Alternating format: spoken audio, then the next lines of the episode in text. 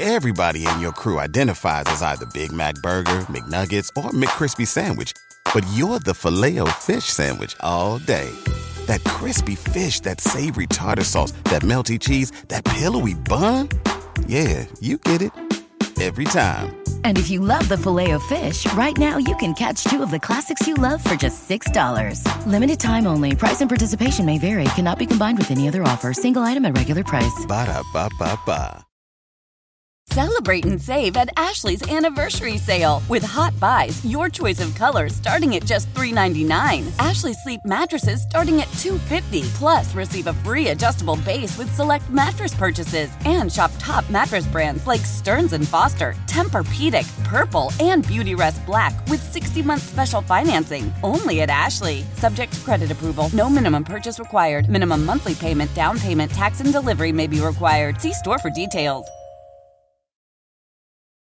A roast as dark as the night, perfect for fueling the cryptid research and mad ravings required for your podcasting. Don't mind the red eyes, he's just trying to warn you of the bridge! The bridge! Finally, from the caffeine addled brains of Spring Heel Jack Coffee and Last Podcast on the left, we bring you Mothman's Red Eye Blend. Yes, delicious Panama beans. Go to lastpodcastmerch.com to order yours today.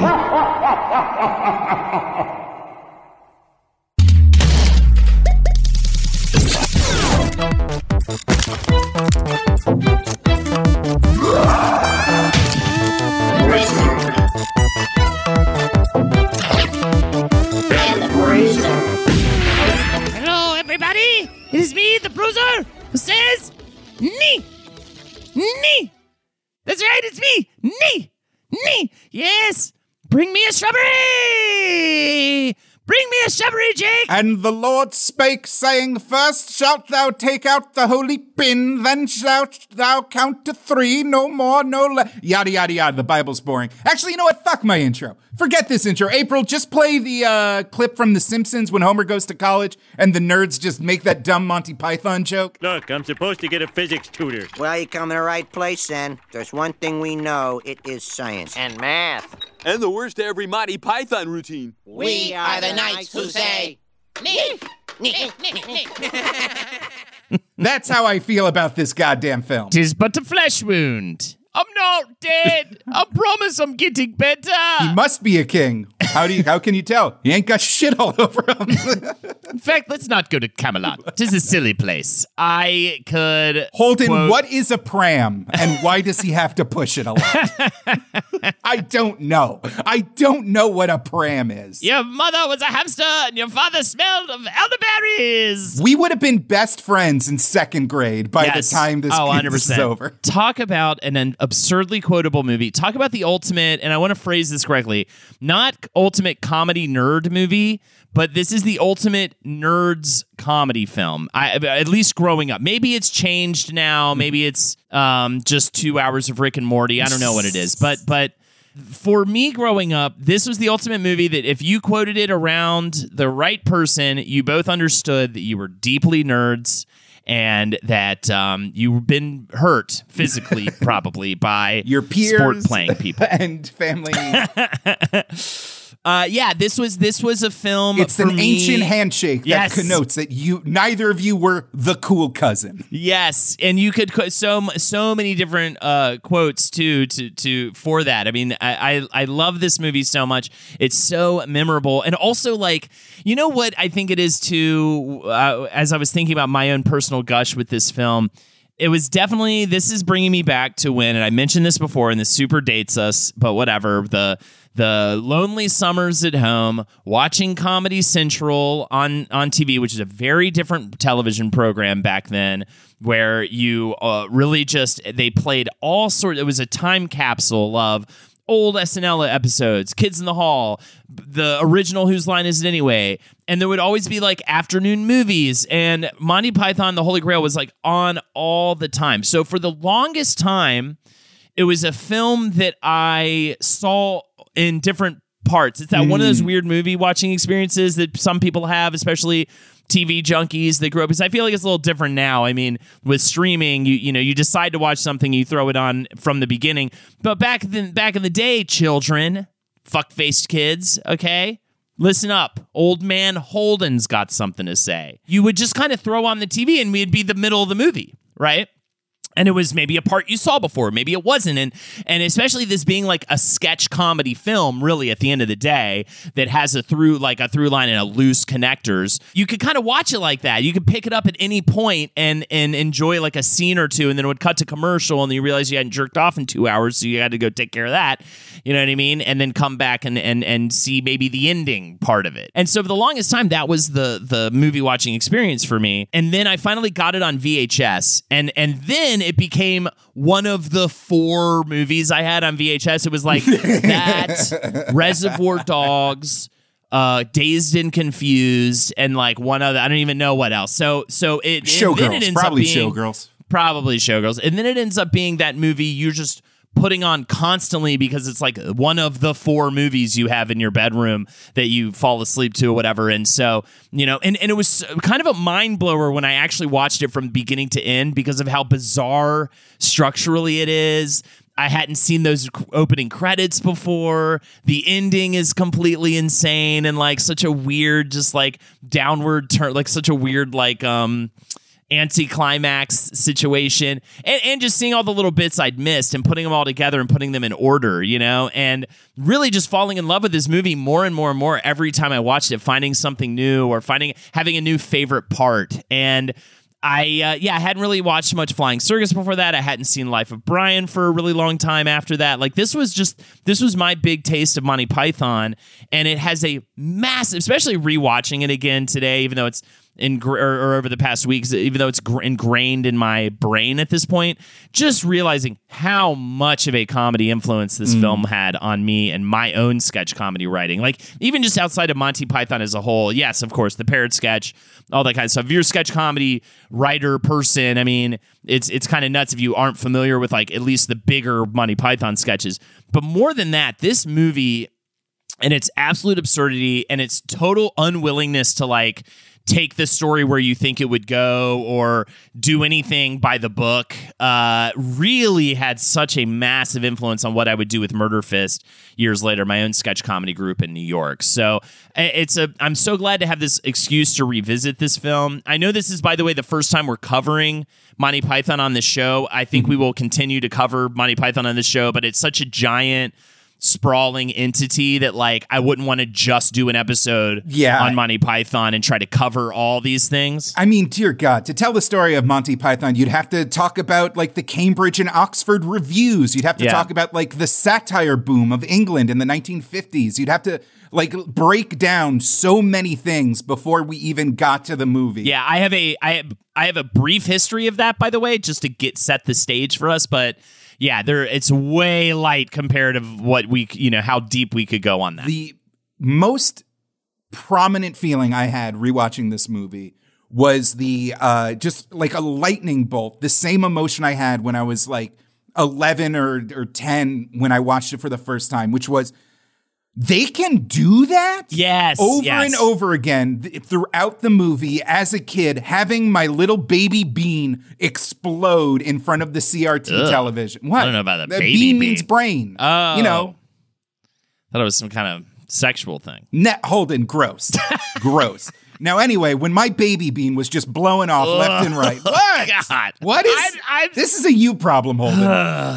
just quivering on the floor because Better my baby a bean was classified ad for a new co-host after this. It's a nightmare. Just talking baby beans. I'm over here talking about my JO schedule when I was an adolescent. Go on. but like right off the bat with the fake Swedish subtitles. Uh, you know, I didn't know anything about Ingmar Bergman. I didn't know what they were referencing. Yeah. But the fact that like the movie was actively fighting with itself in real time Yes. within the first five minutes.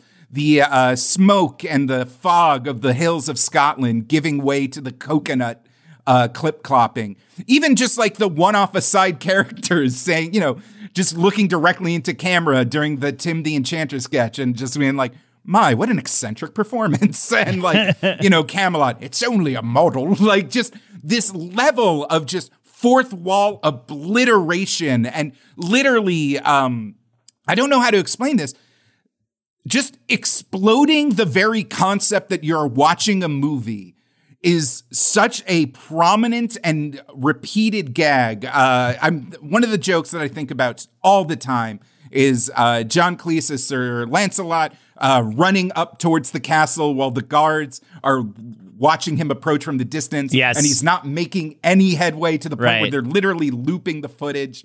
Until finally, out of nowhere, he just is there. Is there, yeah, and yeah. the timing is so immediate, and your So funny. brain is completely scrambled because your sense of time and space, uh, the rules of what a movie is supposed to be, is just completely thrown off kilter. And the movie does that again and again and again. And in that sense, Jake, too, uh, to me, that felt like such a confident display of comedy stylings. So it was really so surprising to me that nothing about this uh, uh, film uh, in the making of it and the post production, everything was confident. Like this was a this was them desperately trying to break over into America. This was uh, them trying to test and see if these never before directors uh, in the Terrys could actually make a competent film that no one had trust in them, uh, or almost no one had trust in them financially, except for a bunch of rock and roll bands. Which and we'll even talk then, about. that was less about trust and more about more about taxes. Yeah, it was a tax write off for them. Yeah, no studio support and very little budget to work with, and so just the whole thing was like barely hanging by a thread. So just to you know, and I just feel like it comes off not like that. It comes off like so confidently out of the box and outside of anything anyone would make. And I love these stories. Just time and time again, we find that it is actually limitations sometimes that helps to create the great art. And I think that the suffering from the low budget, the the uncertainty of it all helped to create this comedy in my opinion comedy masterpiece. I love this film. I think it is one of the greatest comedy films of all time. If you've never seen it before do yourself a favor start it from the beginning and enjoy.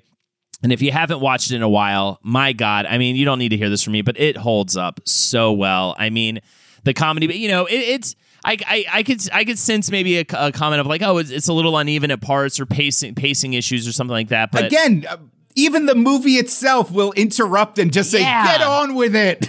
Yeah, I it, it's so self-aware. I love the way that it breaks the fourth wall. I love I love the way that it is both a sketch comedy movie that's deceptively uh it's deceptively a sketch comedy movie, I should say. Like it it has a through line and it has this sense of forward momentum. So it's doing something with sketch comedy in in a filmic setting to me that is incredibly like difficult to do. So Mm. it's not just like Kentucky Fried Movie or this where it's just a bunch of separate just you know sketches. It it has this flow to it and this connectivity that is just like such a difficult challenge to pull off. And then to know that this was like not them totally like the pythons just like on top of their game making the exact thing that they planned to make from the beginning. No this is just totally all over the place in terms of their you know their confidence that, that they could that they could actually pull this thing off.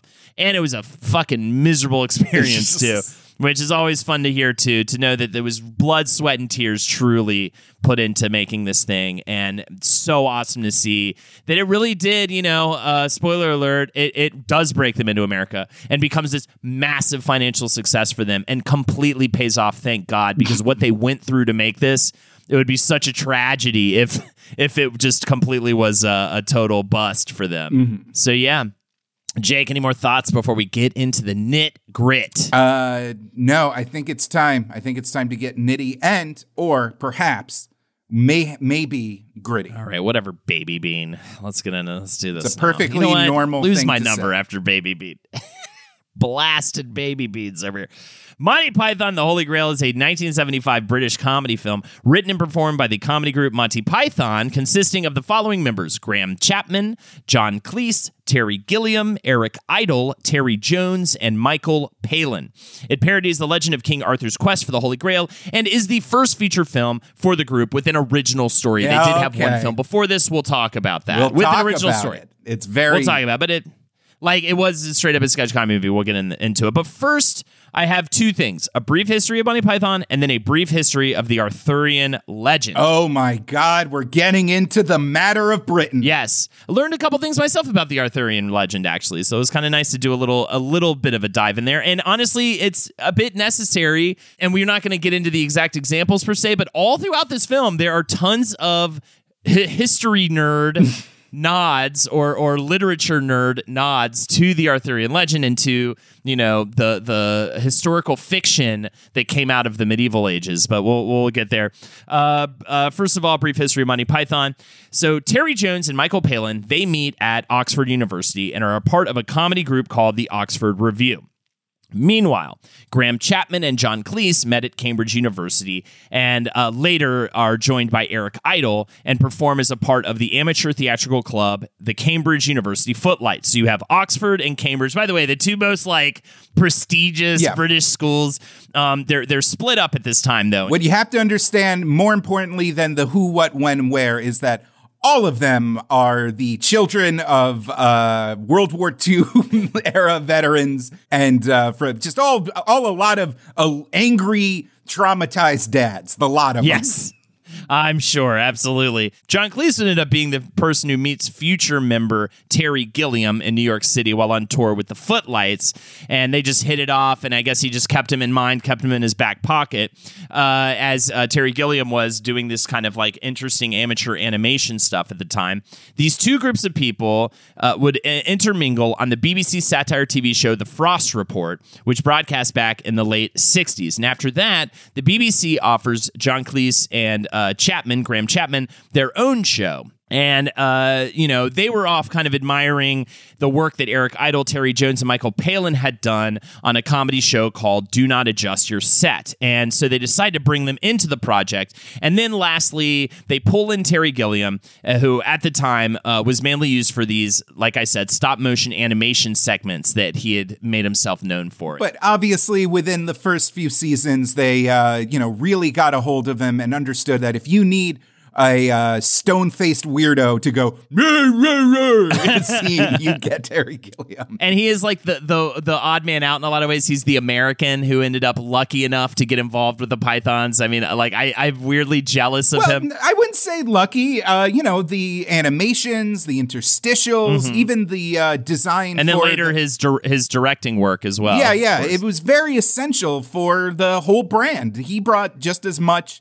to the Python experience as uh, anybody else. It's it's it's uh you know it's it's like the Beatles without Ringo. You can't. Yeah. It's just not the same. You can't have my Python with the, the giant cupid foot coming down and squashing things, uh, for sure. So the result was this wholly unique at its time and absolutely obscure, absurd sketch comedy show, Monty Python's Flying Circus. It began airing in late 1969. It runs for four seasons and 45 episodes. It becomes wildly popular, but just in Britain for now.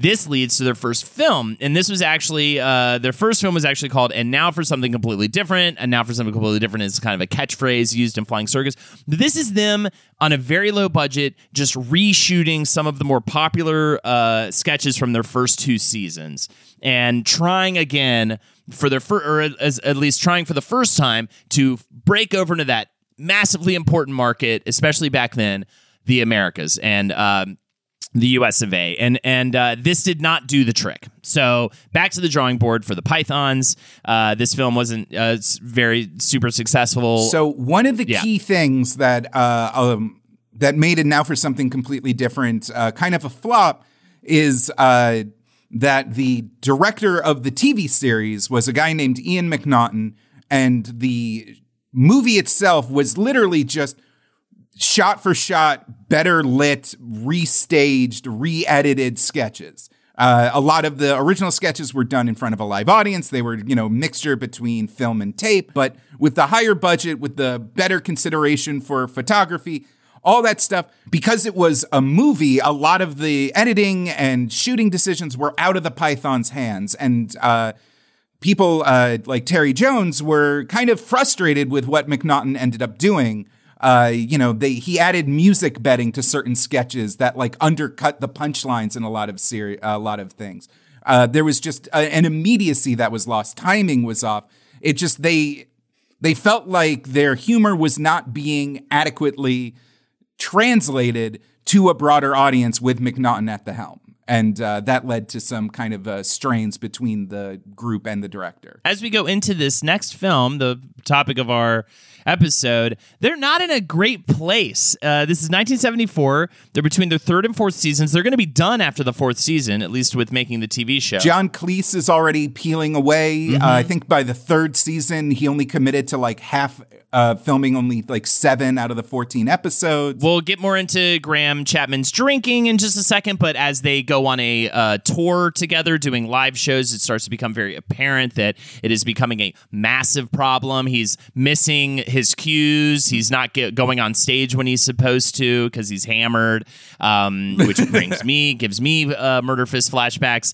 But uh, yeah, it's uh, they're they're not again. I, I, I probably said the word confidence way too many times, but they're lacking it uh, in a lot of ways going into this as a group, and this is a weird like final you know big swing to get a successful film to break into the American audience, while at the same time they're feeling a little bit on their last legs. Now let me take a break for a second before we get into the script for Monty Python and the um, ridiculous weird way they ended up getting money for this movie, and talk a little bit about the Arthurian legend. So we I don't know if you're aware, King Arthur is who this is centered around.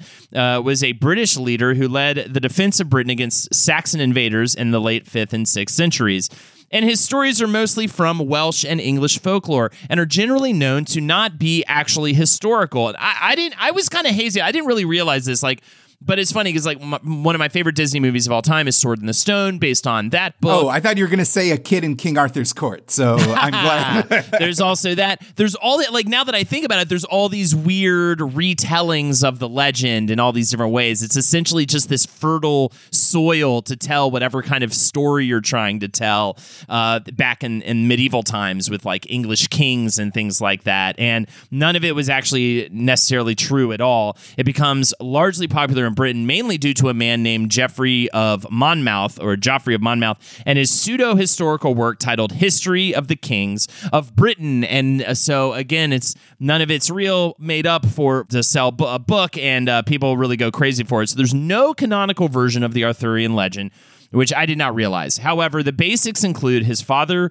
Uther Pendragon, the magician Merlin, his wife Guinevere, his sword Excalibur, his final battle against Mordred at Camlan, and his final rest in Avalon. But it's actually the 12th century French writer, uh, Chrétien de Troyes, who added his close companion Lancelot to the legend, as well as the Holy Grail. So it actually ca- came from a Frenchman. Oh no, the Arthurian legend is uh, heavily influenced by French writers. I mean, the most popular telling of King Arthur is Le Morte d'Arthur. Like the, you know, it's just a hop, skip, and the jump between the Saxons and the Normans, and the cultural cross pollination between the two are highly uh, contagious. But the the fact is, is that the earliest references definitely are from those Welsh and Irish sources, and then this kind of uh, bounce in between, and authors would like take stories and like continue them. There's all these kind of things where people are just bouncing stories back and forth between each other, and uh, stuff like the Holy Grail and uh, the Fisher King, and all these and different knights are added to all these different things. I believe uh, when I did my own wiki dive, the earliest reference to uh, the Grail, quote unquote, in Arthurian legend is, yeah, a French uh, romance verse uh, that was never even finished. But this, the idea was Sir Percival comes across a not even Jesus's cup, not even the holy chalice, just a golden grail uh, that is also not even the main treasure in the story. It's like a golden lance is like even more prevalent in this original story, but it introduces the idea of, uh, you know, one of King Arthur's knights is looking for a cup. And that like people just get that ball and just starts rolling with it, and it becomes a big old MacGuffin for a lot of these characters. Yeah. In other works, it's described as a dish or a stone. Uh, either way, it has magical powers that uh, can do different things, maybe provide eternal youth or infinite sustenance, and is generally used to describe an elusive object or goal sought after for its great worth. So, uh, again, something completely up to interpretation, just like the rest of the Arthurian legend. Even the knight that gets the Grail, uh, you know, there's stories where it's uh, it's the Lancelot Grail cycle, it's the Percival Grail cycle, it's the Galahad Grail cycle. Uh, all of these stories kind of just bouncing off each other and running parallel to each other over the course of centuries. Some in French, some in German, some in uh, ye old English. It's all kind of it's it's it's imagine a world without uh, IP rights where anybody can just t- take their heroes and write a cool ass story with them. It's like an it's like a AO3, but instead of the internet, you have to handwrite it in darkness in a fucking on the side of a of a cow. Yeah, absolutely. So let's go back to our lovely comedy troupe, the Monty Pythons, and just talk about how they end up getting to this crazy f- production process for the making of the film. So, uh, yeah. The, initially already having issues out the gate because they want to get these two first time directors with Terry Jones and Terry Gilliam. We'll refer to them as the Terrys throughout this as well. Uh, they want to get them at the helm of a larger budgeted studio film. And this is a project studios just refuse to fund. Probably halfway based on the fact that they weren't able to really get their last film off the ground very well. This would be an even larger undertaking. Um, so the budget came from an unlikely source. Rock and roll, baby. Cue the guitars, April. Another brick in the wall. Yeah, we're Pink Floyd and we're funding your movie, Monty Python. Um, so the bands involved were Led Zeppelin, Pink Floyd, and Jethro Tull, along with a cricket team called Heartaches, which were founded by lyricist Tim Rice, a frequent collaborator with Andrew Lloyd Webber, as well as three record companies. Also, apparently, the band Genesis contributed, as well as Elton John. One of the record companies, too, was uh, the company that was producing the Monty Python comedy albums, uh, got involved as well. And as Jake mentioned before, this was a lot less because these rock bands were like, I, I believe in these guys, and I think they're going to make the best comedy film ever made. And a, a lot, a lot more so because um, they could just get this giant tax write off. And apparently, taxes in Britain at this time were just a nightmare. So they were looking for any way to get tax write offs. Everybody in your crew identifies as either Big Mac Burger, McNuggets, or McCrispy Sandwich. But you're the filet fish Sandwich all day. That crispy fish, that savory tartar sauce, that melty cheese, that pillowy bun. Yeah, you get it. Every time. And if you love the filet of fish, right now you can catch two of the classics you love for just $6. Limited time only. Price and participation may vary. Cannot be combined with any other offer. Single item at regular price. Ba-da-ba-ba-ba. It should be noted that uh, when we say like financed, the amounts of money, although a lot, you know, for the time, uh, Island Records gave 21,000 uh, pounds. Led Zeppelin gave 31,000 pounds. Like uh, Tim Rice's football club just gave 5,000 British pounds, which Yeah. ended up with a total finance uh, budget of 175,000 pounds, which is Yeah, which is more like four hundred thousand dollars in today's America money. So, which is, if you know anything about filmmaking, jack squat uh, when it comes to being able to like make a, a actually like respectable, you know, quality product that could be put into theaters all over the world.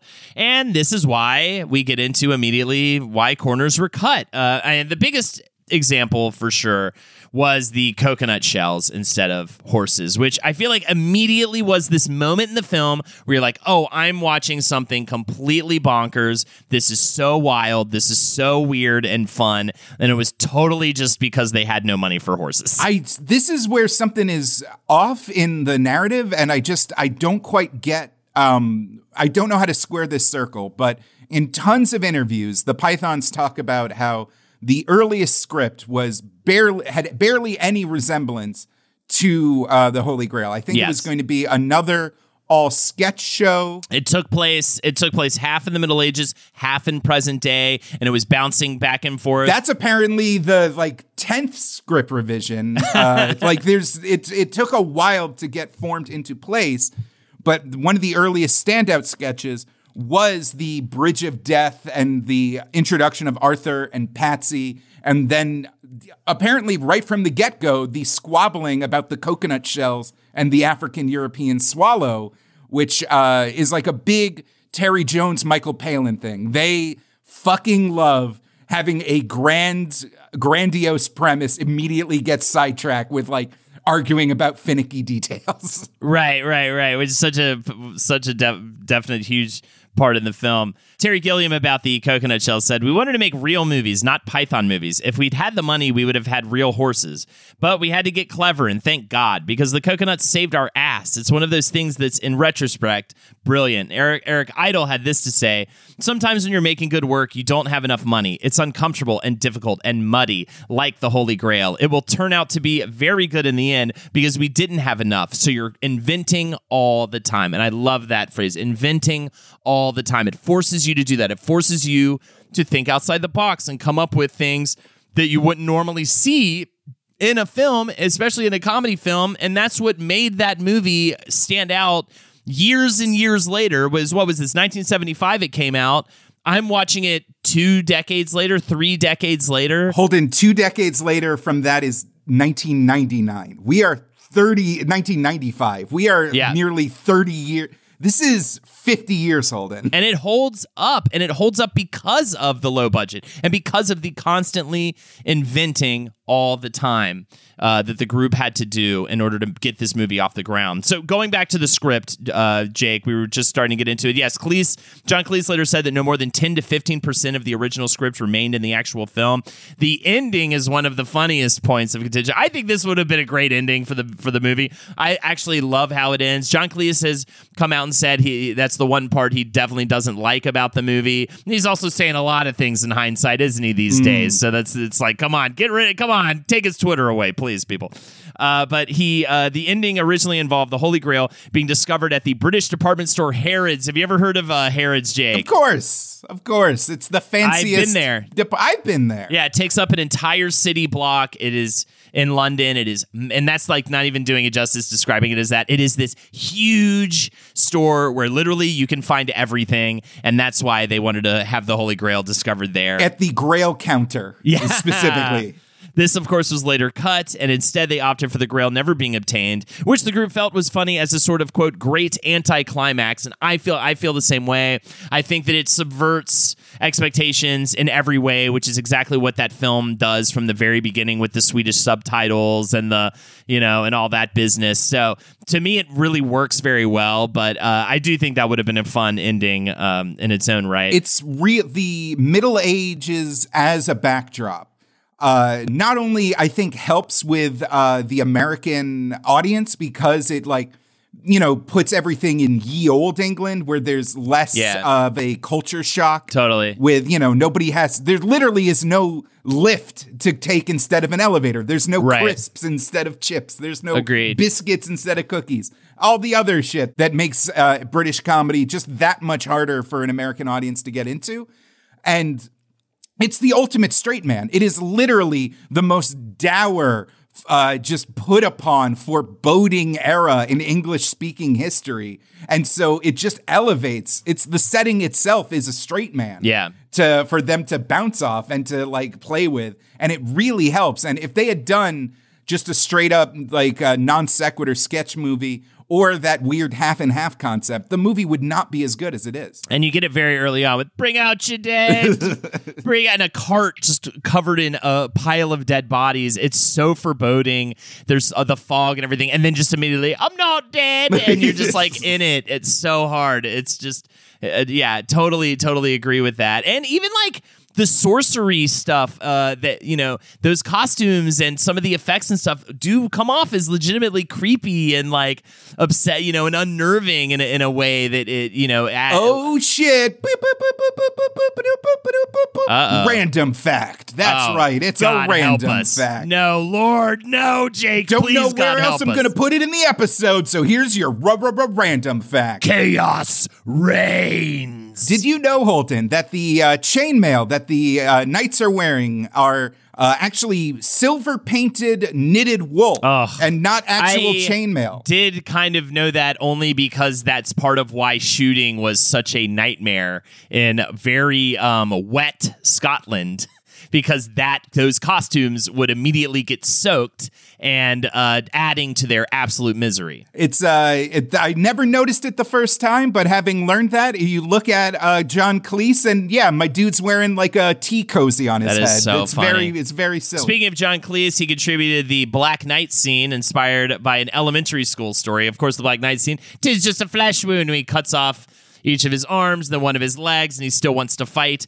There was this elementary school story about two Roman wrestlers who undergo an incredibly rigorous physical battle, with one of them tapping out, only to find the other had died during the fight, with the moral being to never give up. Cleese thought this was a dumb fuck story and wanted to make fun of it, so that's why he wrote the Black Knight scene, which I thought was a very fun little, also kind of semi random fact. Chaos reigns. Uh, so yeah, we already started talking about how filming this was hell. Another element of that would definitely be the uh, the fact that the two Terrys nailed down all these castle locations in Scotland. By the way, Jake, uh, I definitely got to go to the castle. Um, you I went to Castle a- Doune? uh, yeah, I, I believe it was Castle Doune because the other one's like on a weird island or Yeah. whatever. Yeah, so I believe it was definitely Castle Doune. Um, I did this uh, like bus tour through Scotland with uh, everybody, uh, a bunch of people. I did a um, co- college study abroad. Uh, we did college study abroad to uh, uh, or, or semester abroad to England, uh, London, uh, England, and we did a big trip through Scotland and. It was a fun tour because the guy was like, "Hey, we're near a Scotch distillery. You guys want to go?" And we'd be like, "Yeah." And then they were like, "Hey, we're by the Monty Python castle from Holy Grail. You guys want to go?" And I was like, very drunk on Scotch, and I was like, "Yeah!" and got to actually see the castle itself, which was in person, which was very very cool. But um, before they even got to that castle, they had nailed down all these different locations all throughout Scotland, and were just about to get shooting the movie. And just a week before filming was set to commence, the Department of Environment for Scotland denied them access. Claiming they were, quote, doing things that were not consistent with the dignity of the fabric of the building. Terry Jones said, these places had been built for torturing and killing people, and you couldn't do a bit of comedy? It was ridiculous. They managed to find the new spots just in time, but they would only be the that would only be the beginning of the issues that they had making this production a reality. The irony, of course, is Castle Doune, which and Castle Stalker are both Yeah. privately owned, so they could just rent them out. And both of those places have become legendary tourist attractions beyond Yes. any of the ones that people had like uh, that the the publicly owned ones that were taken to that turned them down. Yeah, so Castle Stalker, I believe, is used in the final scene of the film. There are also a couple of castles that are briefly seen. The first exterior shot of a castle in the film is uh, uh, Kidwelly Castle in South Wales. And during the Tale of Sir Lancelot bit, we see Bodiam Castle, which was in East Sussex. But mainly we just get different angles of Doune Castle. Again, another way they had to cheat around limitations to make something work. So you're usually getting that Doune Castle uh, for most of the castle shots, and this lives in central Scotland, and you can still go visit it. Uh, another location that was used quite a bit was Glencoe, which was uh, is a glen of volcanic origins in the Highlands of Scotland, and this is where they shot the Bridge of Death sequence as well as the Gorge of Eternal Peril, uh, and. Um, you know, going into this movie, I also want to take a little sidestep and just say, you know, it makes a lot more sense. You already mentioned the Swedish subtitles being kind of tied to like Italian art film and this, that, and the other. The Terrys approached this movie with this very highbrow art film influence. Terry Gilliam said both Terry and I were very keen on Pasolini's films because they were always done in real places. You could smell them, you could feel it in the textures, the sounds, and everything were all real. Pier Paolo Pasolini was a neo-realist filmmaker in post-war Italy that took a documentary style approach and applied it to the historical films he made, such as the Gospel According to St. Matthew, as well as probably his most notorious film. You may have heard of it before, is one of those movies like one of those like challenge movies, you know, that only like hardcore people who like, you know, watch like a Serbian film and stuff like that and are like, yeah, I watched it. It was horrible. I don't know why people do it, but they do. Uh, and this one the older versions of that with Salò or the 100 Days of Sodom. uh, which is one of uh, you know one of those like watch it once, never watch it again type deals. But more so than some of the other ones in its genre, is actually respected as well as this very like well made. Uh, you know, art film. I think Scorsese has talked about how it was like one of his bigger influences uh, in in films growing up. So not not that it's like just total like schlock, you know, gross stuff. Some film scholars have pointed out that the opening shots of the foggy uh, kind of Glencoe uh, hit rolling hills and mountains uh, is eerily evocative and almost note for note uh, from Kurosawa's Throne of Blood, which uh, was being filmed in England around the same time of the filming.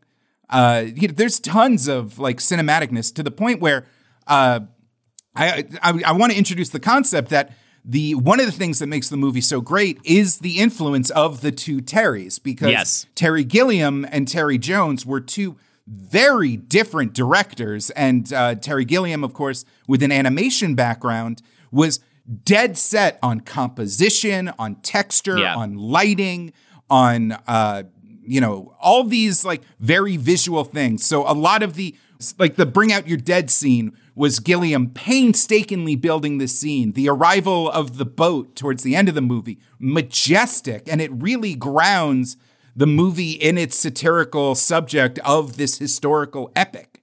It really gives it this larger than life, uh, well shot, splendiferous feel because Gilliam was getting a taste. This is his first live action directing. The Pythons complained at the time that, you know, we're not your paper cutouts, Terry. Like, we're people. You can't just like order us around like this. Um, and it was the first time Gilliam admits now uh, in his autobiography and in interviews that this was the first time he was like, oh, I don't think I care about jokes as much as I care about making a good looking movie. And it was like kind of his first taste for uh, what set him on his path to make films like, uh, you know, Brazil and Time Bandits and uh, 12 Monkeys and uh, just his very distinct, rich visual style. While Terry Jones was absolutely about the jokes and the dialogue and the performances more so than like how impressive any individual shot is. And uh, oftentimes, Gilliam talks about how he would get so frustrated with the uh, pythons not like taking his direction or just the fact that he was responsible for a lot of the technical special effects shots that were like needing a lot more discipline and focus to pull off right that he would just kind of storm off and sit in a field and stew in it while Terry just kind of had being the backup director was like uh, okay, I guess uh, close up on on Cleese then. like,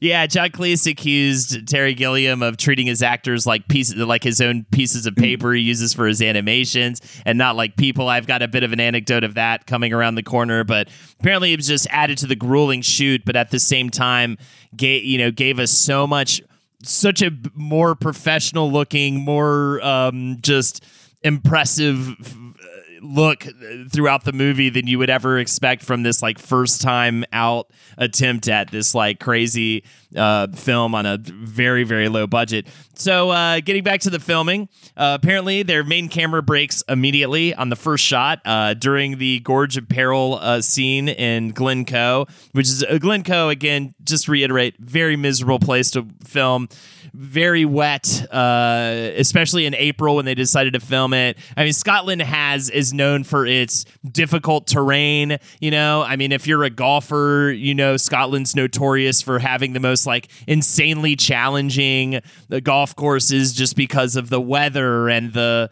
and the landscapes and everything. it's just a lot of wet rocks where you eat haggis. That's Yes. my opinion of Scotland. Exactly. Terry Gilliam said on the very first shot, the camera breaks. On my very first directorial shot. So what do we do? We do all the wrong things. Terry Jones said the cameraman said, Hey, wait a minute, something's gone wrong. He opened up the camera and all the gears fell out.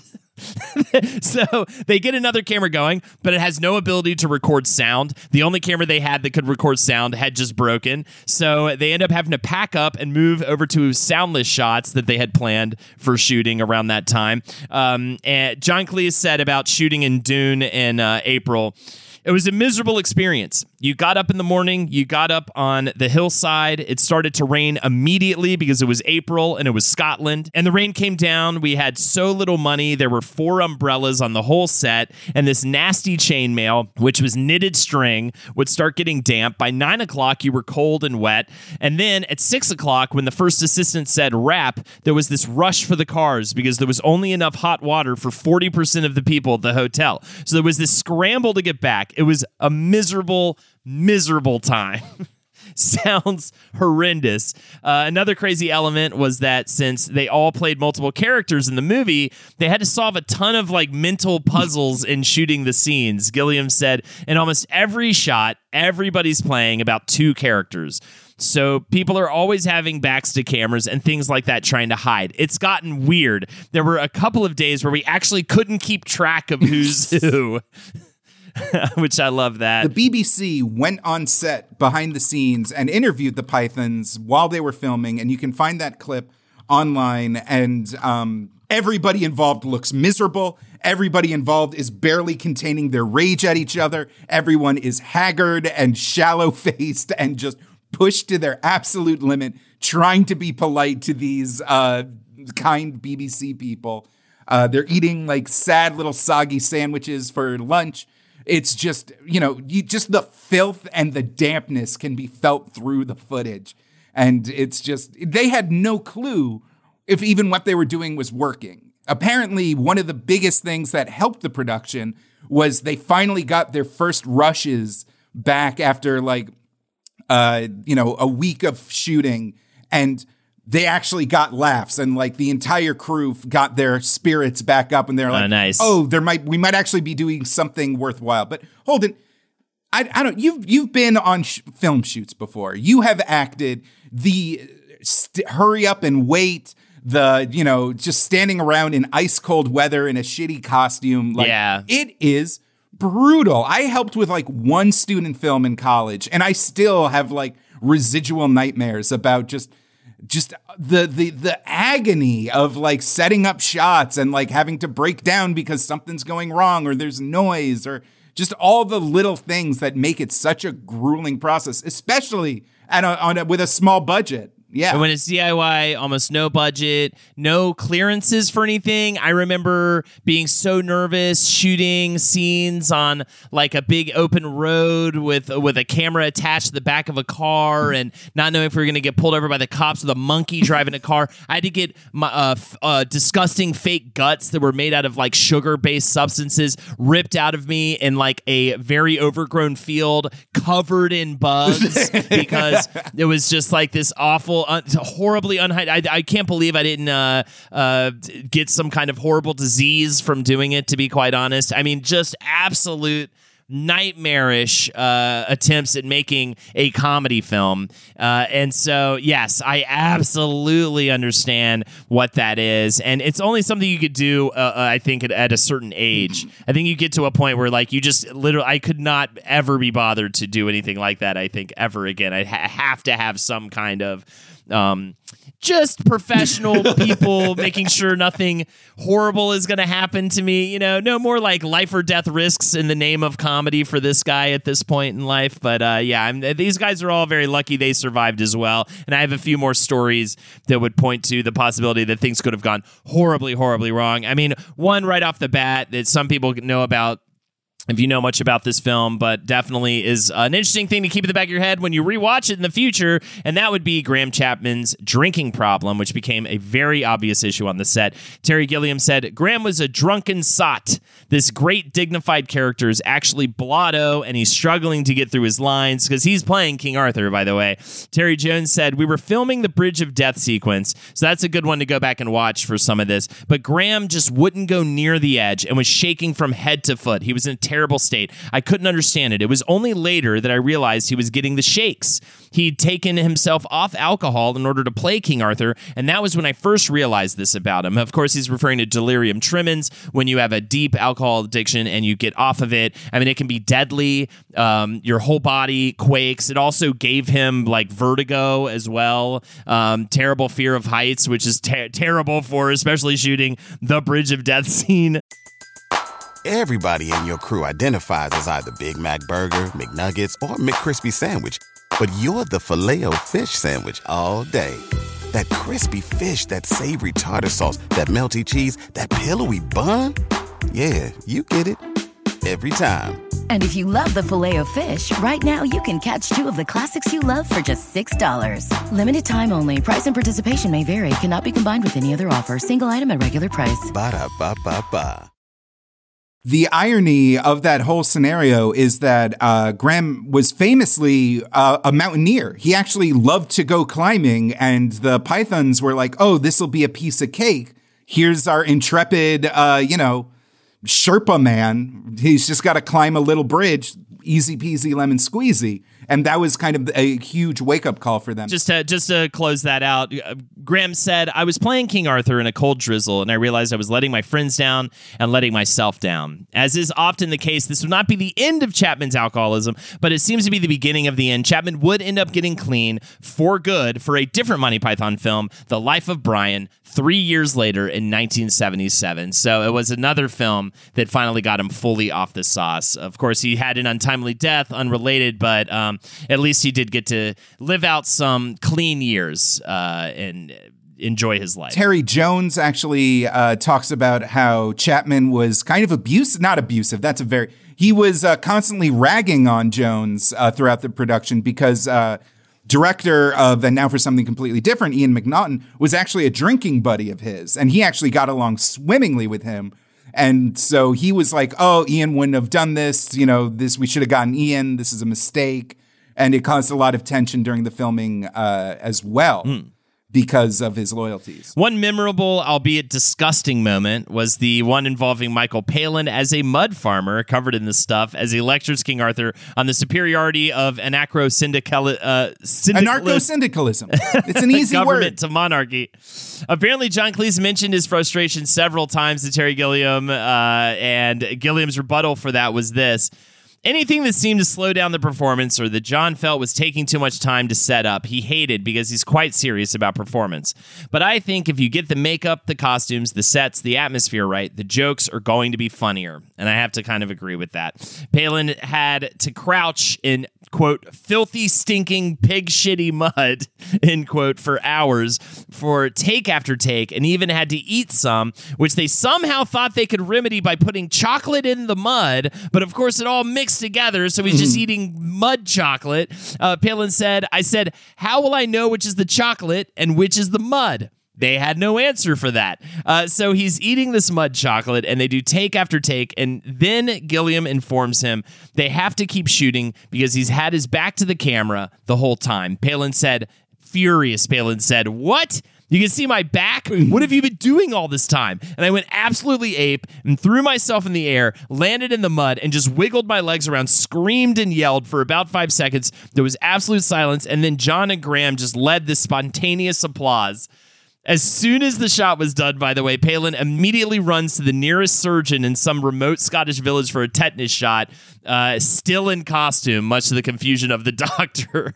so, Insult to injury, of course, is that that scene was cut from the final movie.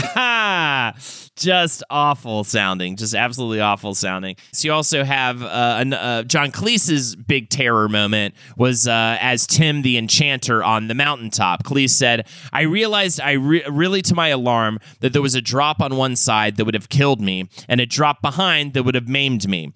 His billowy clothing made the windy situation all the more terrifying. He said, I had to wait up there for 45 minutes, and I was crouched at the top of this pinnacle, just trying to present as small a target for the wind as possible. I remember Terry shouting, Are you all right? And I said, No, what are you going to do about it?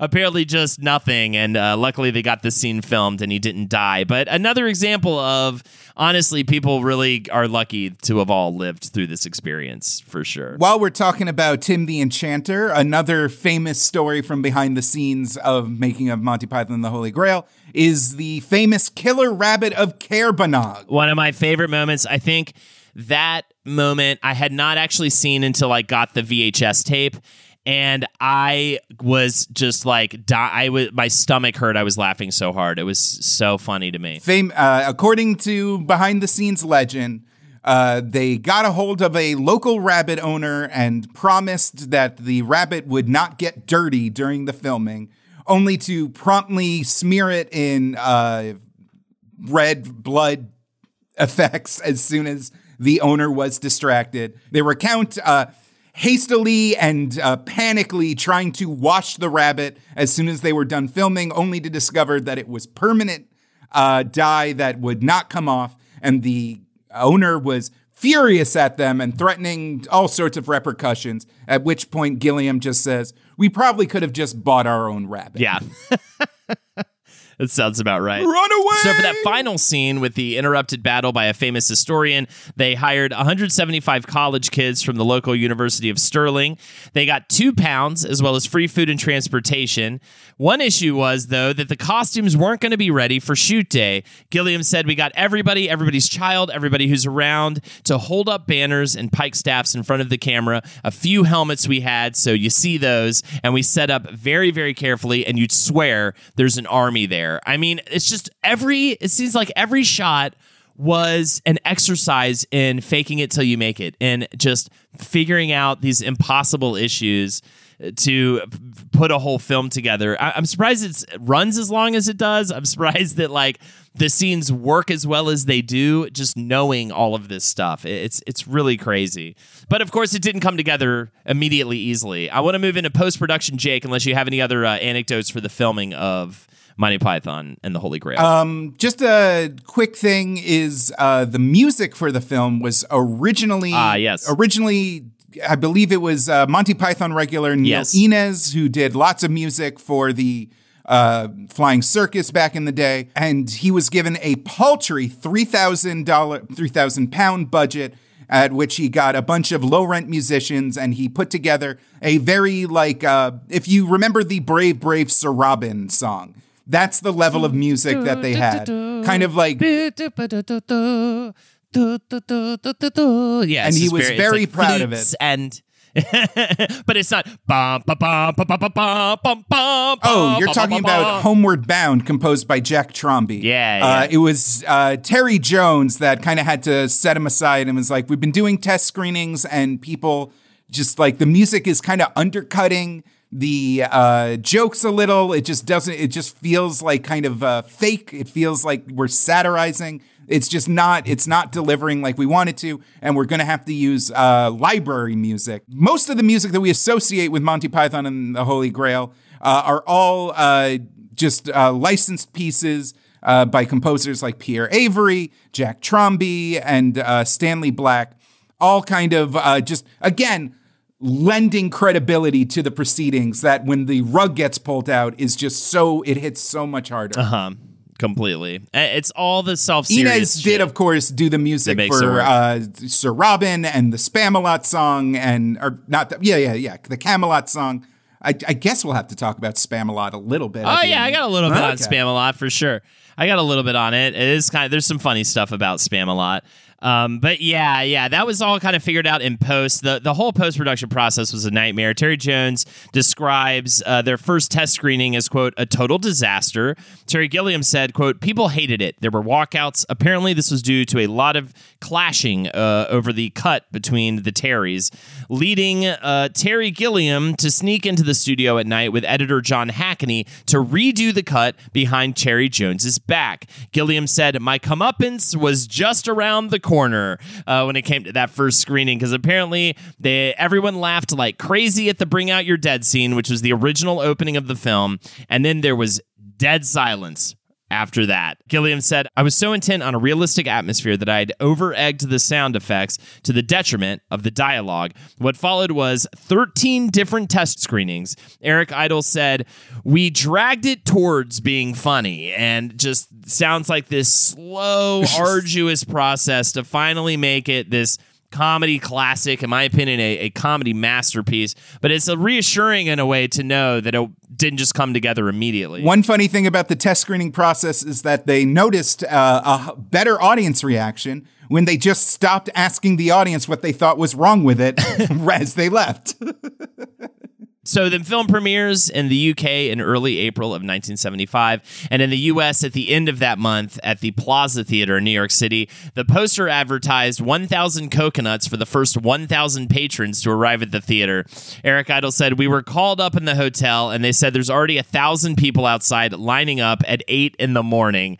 They were, they, I don't think they expected that to happen. Uh, it was kind of a bit of a stressful shock for them, but the film is a huge, huge hit, and it really was that that total crossover they were looking for. The film goes on to gross over $5 million on a budget of $400,000, as we mentioned before.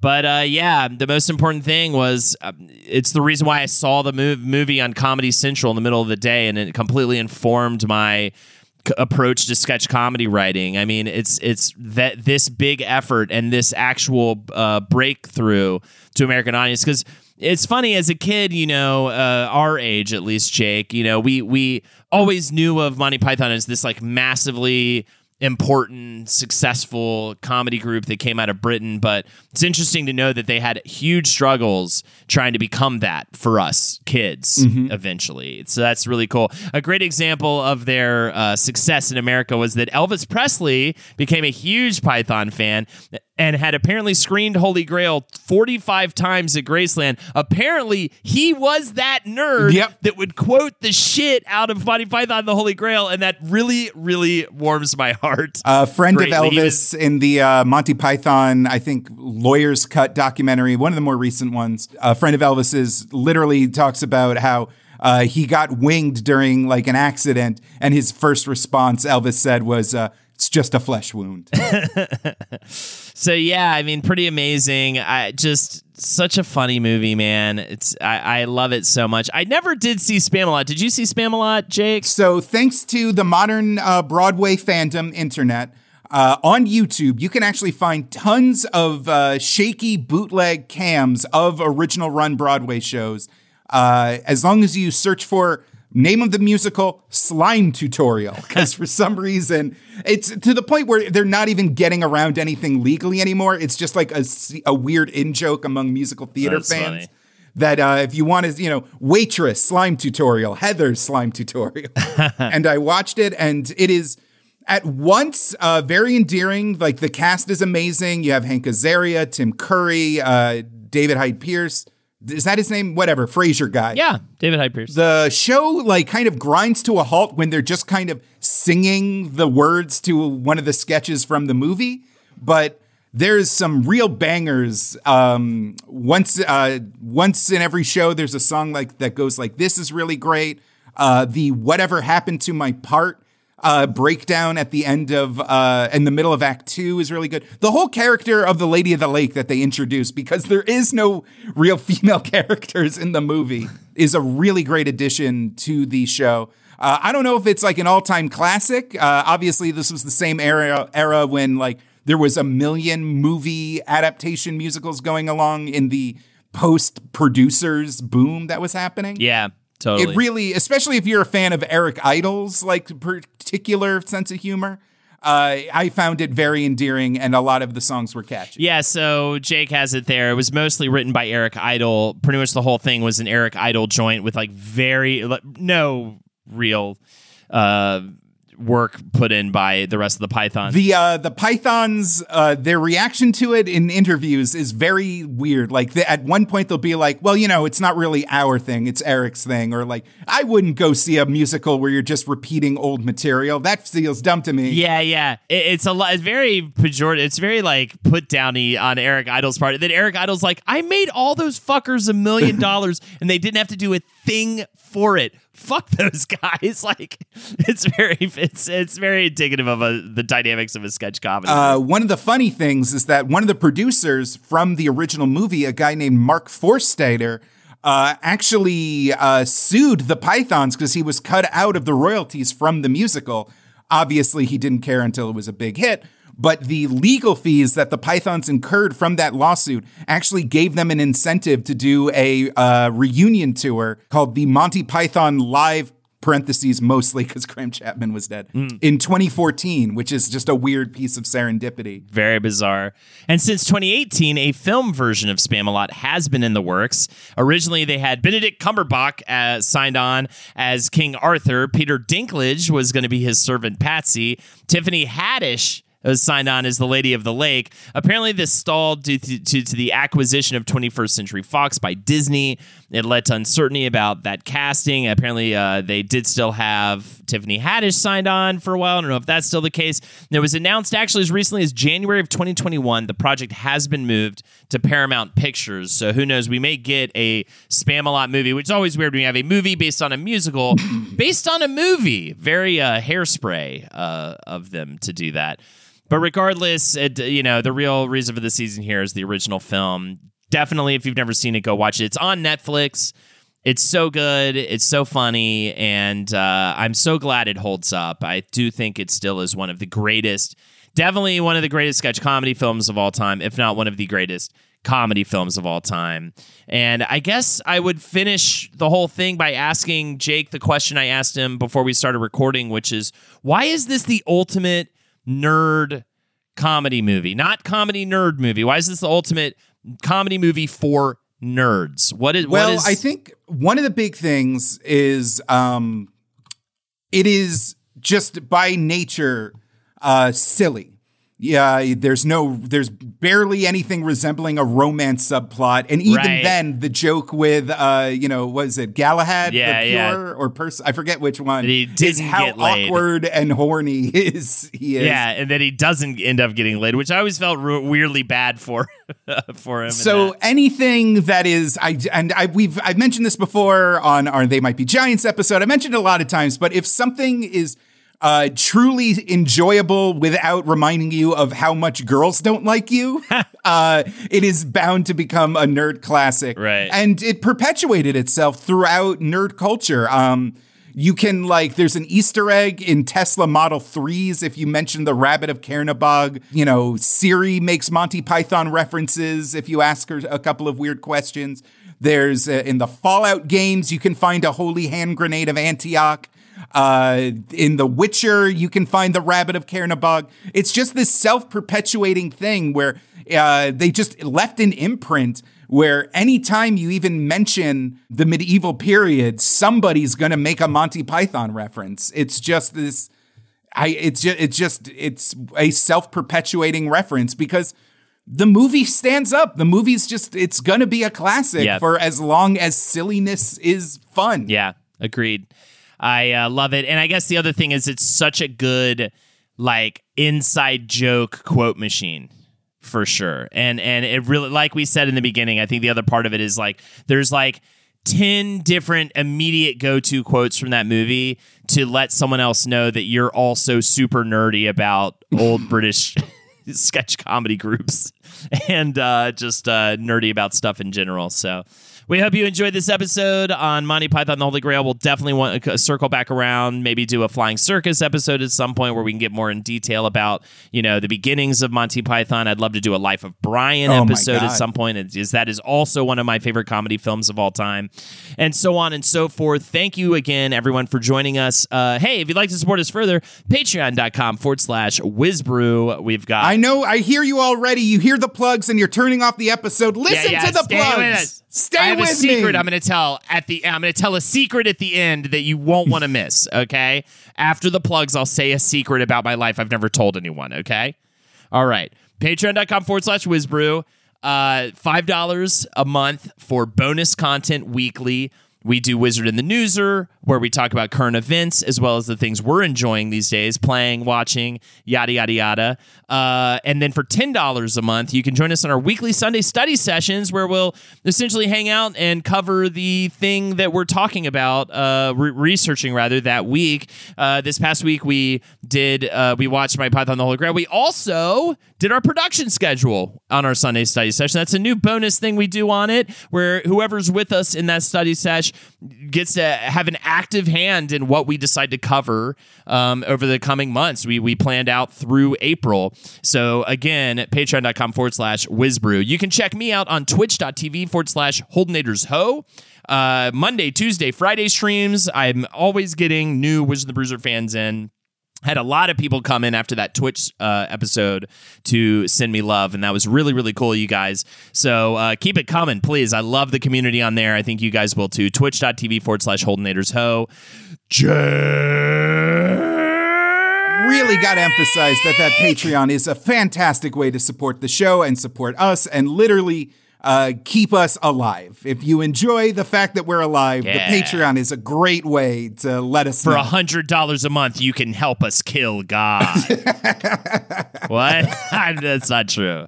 But don't worry about it. Random fact, last minute, end of the end of the thing Oh, fact. Raids! Did you know, Holden, that the face of God it used in the movie as animated by the uh, animator and director Terry Gilliam was actually the face of famous amateur English cricketer known for his billowy beard, W.G. Grace, who died in 1915. I hate that fact. Anyway, My secret is that in kindergarten, a kid peed in my eye in the bathroom and made me really upset. I think I might have talked about it a couple times. It's very rare I've talked about it.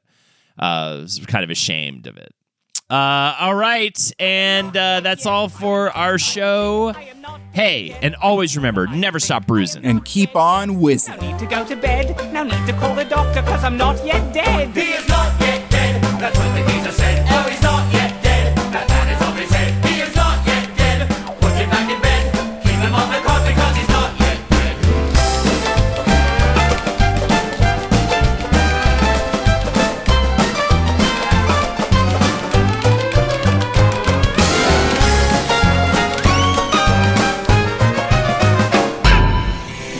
This show is made possible by listeners like you.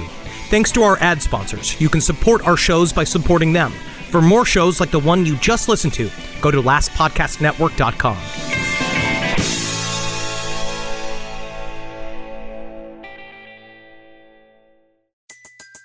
Everybody in your crew identifies as either Big Mac Burger, McNuggets, or McCrispy Sandwich. But you're the Filet-O-Fish Sandwich all day. That crispy fish, that savory tartar sauce, that melty cheese, that pillowy bun. Yeah, you get it. Every time. And if you love the filet of fish, right now you can catch two of the classics you love for just $6. Limited time only. Price and participation may vary. Cannot be combined with any other offer. Single item at regular price. Ba-da-ba-ba-ba.